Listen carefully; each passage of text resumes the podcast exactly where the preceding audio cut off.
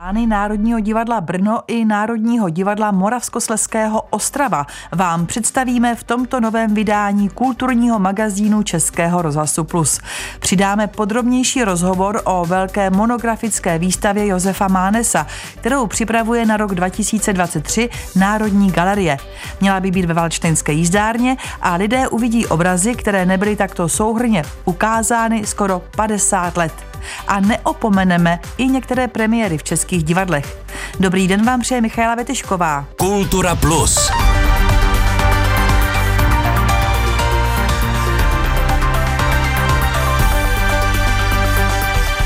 Josef Mánes, zásadní představitel romantismu, měl malířství v rodině. Jeho otcem byl malíř Antonín Mánes, profesor krajinomalby na Pražské malířské akademii. Strýc Václav Mánes byl na této škole dvakrát prozatímním šéfem. Už ve svých 15 letech studoval na Pražské akademii, později také v Mnichově. Celkově jeho tvorba vychází z romantismu, byla inspirována životem venkovského lidu. Tak to je velmi strohá zpráva před následujícím rozhovorem. Hostem Českého rozhlasu Plus eh, v této chvíli je Veronika Hulíková z Národní galerie, s kterou bych si měla povídat o poměrně výrazné kulturní události roku 2023. Ta událost by se dala označit jedním slovem Mánes. Bude to velká monografická výstava Josef Mánes s podtitulem Člověk, umělec, legenda. A je to vlastně výstava monografická Mánesa po velmi dlouhé době. Poslední Národní galerie v Praze připravila v roce 1971, takže je to více než po 50 letech příležitost vidět rozsáhlé a velmi rozmanité Mánesovo dílo. Proč se rozhodla skoro po 50 letech Národní galerie znovu vystavit a uspořádat monografii Josefa Mánesa? Nastala doba, kdy se Mánesovo dílo interpretuje jiným způsobem než třeba před 10-20 lety? Tak takovým impulzem pro nás bylo asi dvousté výročí narození Josefa Mánesa, které tedy uplynulo už v roce 2020 a my už jsme si vlastně několik let předtím řekli, že možná toto výročí je taková příležitost podívat se na Mánesovo dílo eh, znovu trochu novýma očima, protože vlastně už eh, delší dobu tady chyběla nějaká recentní publikace a společně s kolegy z Ústavu dějin umění jsme požádali o grant, který jsme dostali od grantové agentury a následovalo tedy několika leté badatelské úsilí, včetně restaurátorského průzkumu. A výstupem jedním je kniha, která už je dnes na pultech a ta kniha se jmenuje Let s voskovými křídly. A ta výstava tedy bude takým dalším výstupem. A bohužel vzhledem ke covidu a dalším problémům ta výstava tedy se koná až v roce 23 místo v roce 20. Vy jste se zmínila o grantu, jak vysoký to byl grant a nemám vůbec představu, kolik taková výstava může stát. Bavíme se o milionových částkách, protože výstava bude ve Valštinské jízdárně a bude se pro ní vlastně stavět nová paneláž. My dneska máme na seznamu 450 exponátů, z toho je samozřejmě většina ze sbírek Národní galerie, protože Národní galerie spravuje největší fond Mánesova díla v České republice, takže tam budou naše obrazy, eh, více než 150 krezeb Josefa Mánesa a pak samozřejmě také máme velmi významné výpůjčky z jiných institucí, včetně originálu kalendářní desky, kterou dělal Josef Mánes pro staroměstský Orloj, ale také samozřejmě výpůjčky z Národního muzea, jako je třeba originál eh, praporu pro spolek Sokol, ale i řadu dalších vlastně děl, které skutečně velmi dlouho nebyly vidět a nyní tedy bude ta příležitost, včetně vlastně nových děl ze soukromých sbírek. Hostem Českého rozhlasu Plus je Veronika Hulíková a povídáme si o velké monografii, kterou Národní galerie připravuje na rok 2023. Monografii, která je věnovaná Josefu Mánesovi. Vy jste, paní Veroniko, říkala, že po půl století budou vystaveny opravdu zásadní díla Josefa Mánesa. Když se řekne eh, Lada, když se řekne Čapek, když se řekne Shakespeare, já teď jenom opravdu beru ty highlighty, eh, které umí děti i na základních školách. Když se řekne Mánes, No, to je právě otázka. Možná i e, pro nás, co se dneska vlastně návštěvníkům vybaví pod jménem Mánes. Myslím si, že většině se asi vybaví ta zmíněná kalendářní deska pro staroměstský orloj, dál se asi vybaví obraz Josefíny, dál se možná vybaví e, takové ozvuky knížky Františka Kožíka nebo filmu Paleta lásky, které vlastně Mánesa interpretovali spíš vlastně v té rovině toho životního příběhu ale eh, možná ne všichni diváci nebo návštěvníci si uvědomí, že to je skutečně zásadní postava umění 19. století a že Josef Mánes byl skvělý malíř, skvělý kreslíř a věnoval se vlastně téměř všem uměleckým oborům, od krajinomalby přes portrét, přes návrhy, co bychom dneska označili za design, dělal ilustrace a vlastně ve všech těch oborech vlastně překonal ty své současníky. A ve všech těch oborech posunul určitým způsobem ten vývoj českého umění dopředu. A to vlastně bychom rádi znovu připomněli a také vlastně bychom chtěli ukázat, jak se vlastně to dílo Josefa Mánesa, eh, jak se na něj nazíralo po jeho smrti, jak, se, jak na něj reagovali umělci generace Národního divadla na konci 19. století, ale jak se vlastně interpretace Mánesova díla, jaká byla během první republiky a jak se velmi výrazně potom změnila třeba po nástupu eh, komunistického režimu, který si z toho Mánesova díla bral jenom vlastně určitý segment a ten velmi protěžoval na úkor těch ostatních eh, děl. K rozhovoru ještě přidám něco málo zajímavostí. Josef Mánes v mládí podnikl několik studijních cest do Drážďan, Polska a do Slezska. Když se vrátil do Prahy, navázal milostný vztah s Františkou Štovíčkovou, která v domácnosti Mánesů pracovala jako služka. Z tohoto vztahu se roku 1850 narodila dcera Josefína, ale zpátky k výstavě, která v Praze ani jinde v Česku nebyla víc než půl století. Poslední výstava, na které byl Mánes zastoupen, byla výstava v roce 2003, která se jmenovala Malířská rodina Mánesů a která vlastně prezentovala celý ten velmi bohatý odkaz uh, té rodiny, ale tam vlastně samozřejmě byl Josef Mánes zastoupený velmi početně, ale tato výstava ukáže vlastně téměř eh, dvojnásobné eh, množství exponátů a my si myslíme s kolegyní Markétou Dlábkovou, že eh, v řadě poloh to Mánesovo dílo je velmi nadčasové třeba právě ty zmíněné ilustrace, když se na ně dneska díváte a vlastně oprostíte se od nějakých těch historických eh, eh, souvislostí, že jsou to třeba ilustrace pro rukopisy, které vlastně byly podvrhem, tak eh, samotná ta kvalita těch ilustrací je velmi současná a mohli bychom to třeba srovnávat s dnešními komiksy, že když se na to podíváte, tak jsou to velice živé ilustrace, vtáhnou vás do toho děje a myslíme si, že Mánes může být velmi přitažlivý pro všechny věkové kategorie našich návštěvníků. Uměleckou dráhu Josefa Mánesa zkomplikovala v roce 1866 nemoc. Postavám na svých idylicky laděných obrazech začal přikreslovat vlčí drápy. Přátelům psal zmatené dopisy.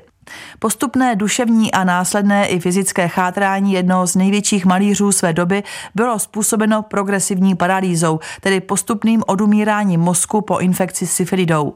Josef Mánes zemřel po dvou letech utrpení ve věku pouhých 51 let. Po hřbu se účastnila i jeho nemanželská dcera Josefína. Součástí té výstavy bude jeho korespondence, která je teda ve většině případů napsaná německy, ale budou tam české překlady a z těch dopisů skutečně vystupuje velmi výrazná osobnost umělce, který byl nadšený pro svoje dílo, ale potýkal se s řadou uh, překážek. Byla to velmi citlivá osobnost, která samozřejmě narážela na problémy už kvůli té své povaze, ale také kvůli té situaci, která vlastně v polovině 19. století byla tady v Čechách s podporou umění. A pak samozřejmě ta poslední kapitola právě je věnovaná té legendě, která se vytvářela od konce 19. století až vlastně po tu druhou polovinu 20. století. Na úvod tohoto rozhovoru jste samozřejmě zmínila, že vyšla už odborná publikace věnovaná Josefu Mánesovi. Eh, zmínila jste, že řadu obrazů jste asi museli restaurovat, dívat se na další souvislosti. Co pro vás jako kunzistoričku jste si pro Mánesa nejvýraznějšího objevila? No, potvrdili jsme si vlastně, že skutečně Mánes byl naprosto výjimečný umělec, ke který vlastně ke každému úkolu přistupoval velmi zodpovědně a pečlivě, ať už to byla zakázka na prapor nebo objednávka na portrét, a nebo vlastně vytvořil eh, řadu děl, u kterých se zdá, že to vlastně byly díla, které si vytvořil sám pro sebe jenom z té radosti, že je mohl prostě malovat. A e, co bylo takovým jako velkým objevem, byly vlastně výsledky restaurátorského průzkumu, který prováděla kolegyně Hanna Bilavčíková ještě ve spolupráci s kolegyní Václavou Antuškovou z chemicko-technologické laboratoře, které velmi pečlivě proskoumali Mánesovy obrazy a díky vlastně dnešním technologiím, které umožní ten průzkum dělat e, neinvazivním způsobem, tak e, se odhalily krásné podkresby, které Mánes vlastně, když připravoval to dílo, tak si nejdřív načetl eh, tu, ten výjev, eh, buď to uhlem, tuškou, a teprve vlastně potom vlastně postupoval, nanášel postupně barvy. A tyhle ty kresby, které vlastně jsou překryté tou malbou a které dneska vlastně dokáží ty infračervené kamery vyfotit a Eh, můžeme je tedy vidět, tak eh, právě jako dokazují to, jak prostě Mánes byl eh, jako excelentní kreslíř, jak skutečně to byl velmi jako detailní přístup k procesu toho vzniku toho díla. A ještě vlastně tyhle ty výsledky toho restaurátorského průzkumu jsou také součástí té knihy Let s voskovými křídly a Národní galerie připravuje ještě další tři publikace. Jednak to bude takový katalog průvodce tou e- expozicí a kolegové z oddělení rozvoje publika potom připravují e, takové menší publikace, které jsou zaměřené vlastně na mladší publikum a bude to kniha vlastně z řady obrazy do kapsy která se zaměřuje potom na krajinomalbu Josefa Mánesa a další kniha bude takový, říkáme tomu Malý Mánes, která zase zprostředkuje tomu mladšímu publiku vlastně vhled eh, do těch obrazů, jaké vlastně tam můžeme vidět významy, co všechno vlastně z toho obrazu eh, si můžeme vzít a jaký je tam skrytý příběh. Hostem Českého rozhlasu Plus byla Veronika Hulíková, a mluvili jsme spolu o velké výstavě roku 2023. Ta výstava bude zadána dílu a osobnosti Josefa Mánesa. Děkuji za rozhovor. Já děkuji za pozvání. Posloucháte týdeník Kultura Plus. Aktuality ze světa filmu, divadla nebo výtvarného umění. Najdete ho také na webu plus.rozhlas.cz, v aplikaci Můj rozhlas a v dalších podcastových aplikacích. Na jeviště Národního divadla Moravskosleského v Ostravě se ke konci roku vrátila nejhranější česká opera Prodaná nevěsta. Nové nastudování Prodané nevěsty hrají konkrétně v divadle Antonína Dvořáka. Právě Prodanka otevírala divadlo v roce 1919. Nová, už 14. inscenace by měla být veselější a barevnější. Reportáž připravil František Kuča. Tak tedy přece to Mařenka, myslím si, že je jedním ze snu a každé sopranistky. A já um, měla jsem takové tři rusalka, Violeta, Valery a Mařenka, takže si teď uh, plním Mařenku a jsem s ní velmi šťastná a hlavně jsem šťastná v tom kroji. Poprvé v roli Mařenky si Veronika Rovná plní jeden ze svých pěveckých snů. Nová inscenace bude podle ní trochu jiná, než na co je obecenstvo zvyklé. Bude plná barev, bude dynamická, nebude tak statická a bude veselá, komedie bude nabitá a samozřejmě přijďte se podívat, jak to dopadne.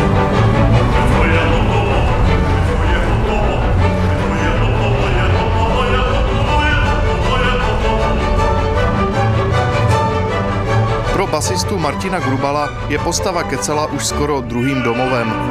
Roli neúnavného vesnického dohazovače stvárňuje už po páté. Jsem rád, že to dělám po páté, protože nemusím si dělat starosti s hudbou nějak, to nějak jde automaticky už, takže se můžu soustředit na režijní akce, který vymyslel pan ředitel hodně. Právě ředitel Národního divadla Moravskosleského Jiří Nekvasil se ujal režie nového zpracování, které připravil už v roce 2019 pro Slovinské národní divadlo opery a baletu v Lublani. Inscenace tak vznikla ve vzájemné spolupráci. Bylo to poměrně eh, jednoduché v tom, že přišla nabídka ze strany uměleckého šéfa Sloven, opery Slovenského národního divadla, jestli bych tam nepřipravil pro danou nevěstu a mně to přišlo jako dobrá možnost udělat jako koprodukci, už také proto, že ta jubilenská opera nemá o moc větší jeviště než to naše, jsme si divadla tak vlastně kompatibilně eh, podobná.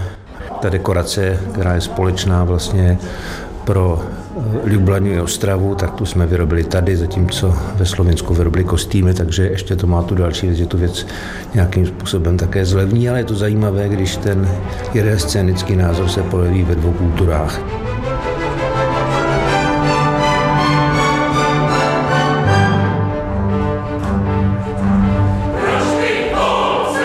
Český národní klenot patří podle Jiřího Nekvasila mezi nejlepší světové komické opery. I proto se prodaná nevěsta těší neustálé popularitě a pódium Národního divadla Moravskosleského prakticky neopustila. My jsme se s celým tím mým tvůrčím týmem snažili tu prodanou nevěstu dělat tak, o čem si myslíme, že je, že to je zábavná artistní komedie zvenková, zároveň má v sobě jistý punc divadelnosti, takže je tam všecko, co tam má být, akorát je to třeba na některém místě, než jsou konzervativní diváci zvyklí. Já doufám, že to bude eh, zábava pro všechny generace, takže přijďte. Národní divadlo Moravskosleské uvádí prodanou nevěstu také jako součást smetanovského operního cyklu Ostrava 2024. U příležitosti výročí narození i úmrtí Bedřicha Smetany odehraje ostravský operní soubor ve dvou blocích všech jeho osm dokončených oper. To jsme nabídli jednu konkrétní inscenaci Národního divadla Moravskosleského v Ostravě, ale také nás zajímalo, s čím tato ostravská scéna vstupuje do nového roku. Odpovídá její mluvčí Šárka Sviderová. V roce 2023 Národní divadlo Moravskosleské přinese divákům další světové tituly. Už v únoru budeme kuchtit eh, koláčky paní Lovetové v muzikálu Svíný Tot Ďábelský lazebník z Fleet Street. Na jaře eh, budeme mít premiéru Wagnerovského opusu Tannhäuser. Sezonu uzavře činohra krásnou komedií Marná lásky snaha od Shakespearea. No a na podzim velká pecka nové Labutí jezero našeho baletu. Zajímaly nás i neumělecké plány Národního divadla Moravskosleského v Ostravě. Hlavní neumělecký úkol je zároveň umělecký. Národní divadlo Moravskosleské musí udržet na úzdě zběsile rostoucí náklady, ale divákům budeme stále servírovat špičkové divadlo. Ti to prostě poznat nesmějí. Budiš poděkováno zřizovateli, tedy městu Ostrava, protože pro příští rok máme o 10% vyšší příspěvek od města. Tolik zpráva z divadelní Ostravy od Šárky Sviderové. Teď nás bude ovšem zajímat, s jakými uměleckými plány vstupuje do roku 2023 Národní divadlo Brno, které už několik let vede Martin Glázer. Národní divadlo Brno chystá v prvním pololetí nového roku celkem 10 premiér. Nejvíc jich připraví činoherní soubor, který chystá novinky nejen do Mahenova divadla, ale samozřejmě i do Reduty, kde bude mít světovou premiéru hra scénaristy Marka Šindelky, který napsal přímo na objednávku našeho činoherního souboru.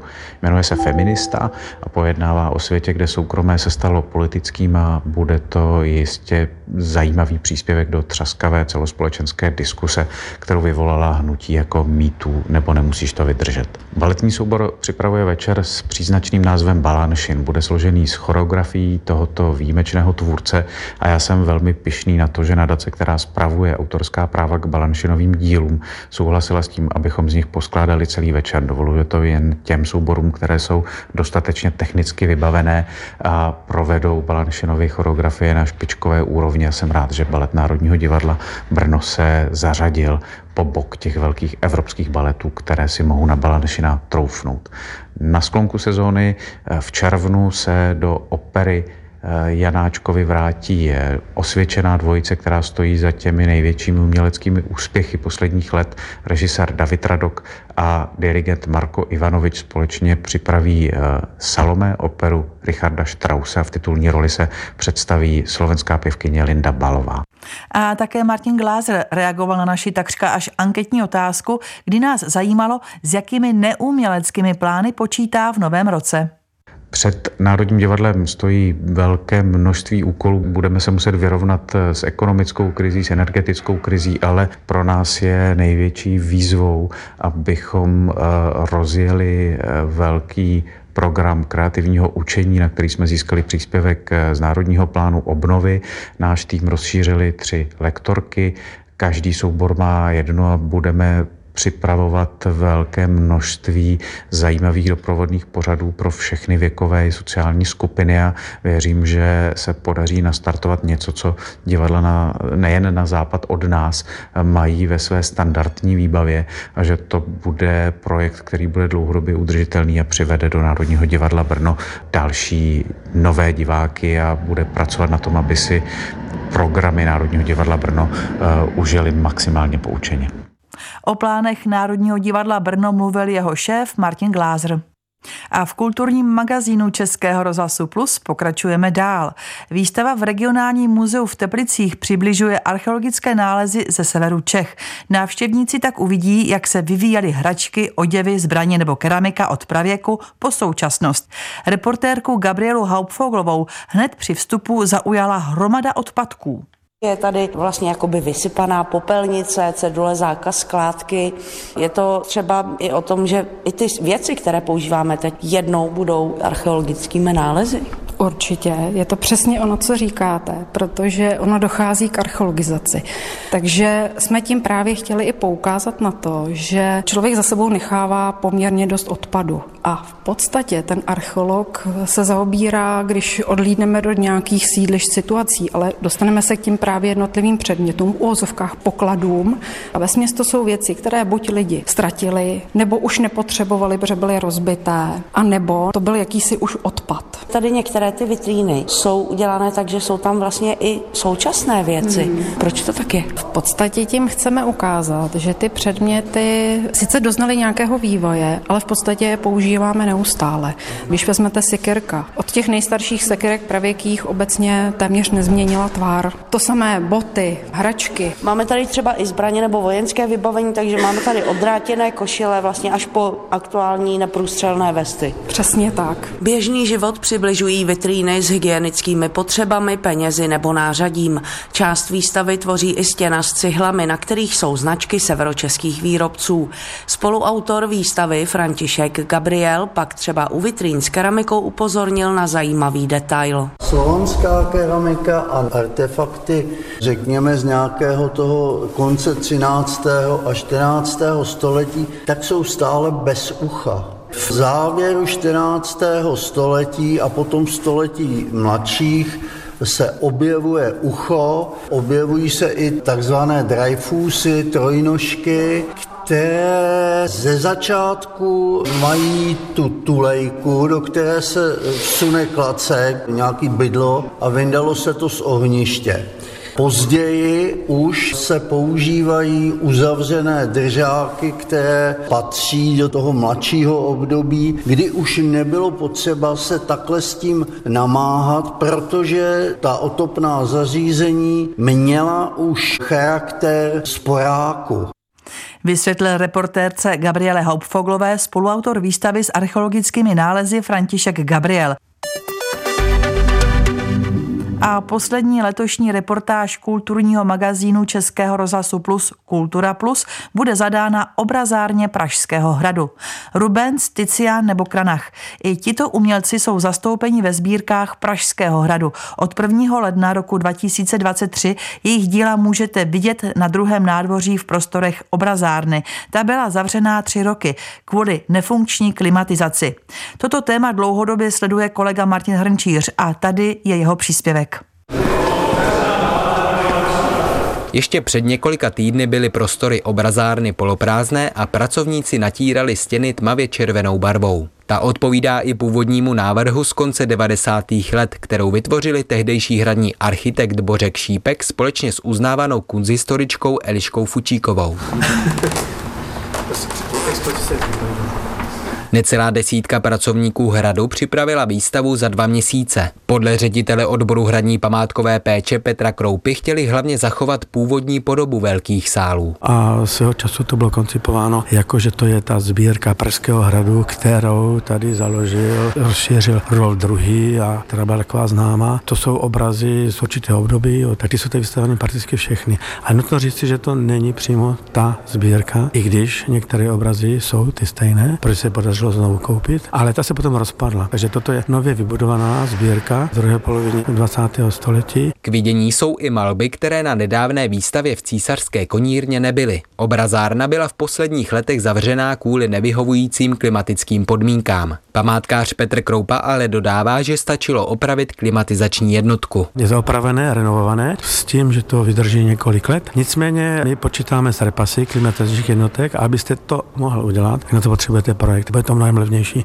než kdyby se dávali nové. Repasy ale i tak budou podle jeho odhadů stát zhruba několik milionů korun. Zvládnout by je chtěli do jednoho roku. Státní veřejné zakázky jsou v tomto ohledu složité, protože musíte dodržet literu zákona, to znamená, musíte vypsat jako výběrové řízení na projekt, pak to komise musí posoudit, pak tady vybere na základě kritérií, většinou to bývá kritérium ekonomické výhodnosti, pak probíhají nějaké odvolací lhuty, protože neúspěšní kandidáti se rádi odvolávají a teprve, až je to všechno potvrzeno, tak pak je ta práce zadána. Památkář Petr Kroupa už dříve kritizoval předešlé vedení zprávy Pražského hradu vedené Ivo Velíškem a to za to, že chtělo opravit obrazárnu za desítky milionů korun a koupit klimatizaci úplně novou. Nové vedení zprávy Pražského hradu tak vyšlo kroupovým námitkám vstříc a obrazárnu nechalo teď zprovoznit za řádově stovky tisíc korun. Za pozornost vám děkuje Michaela Vetešková a naslyšenou příští rok.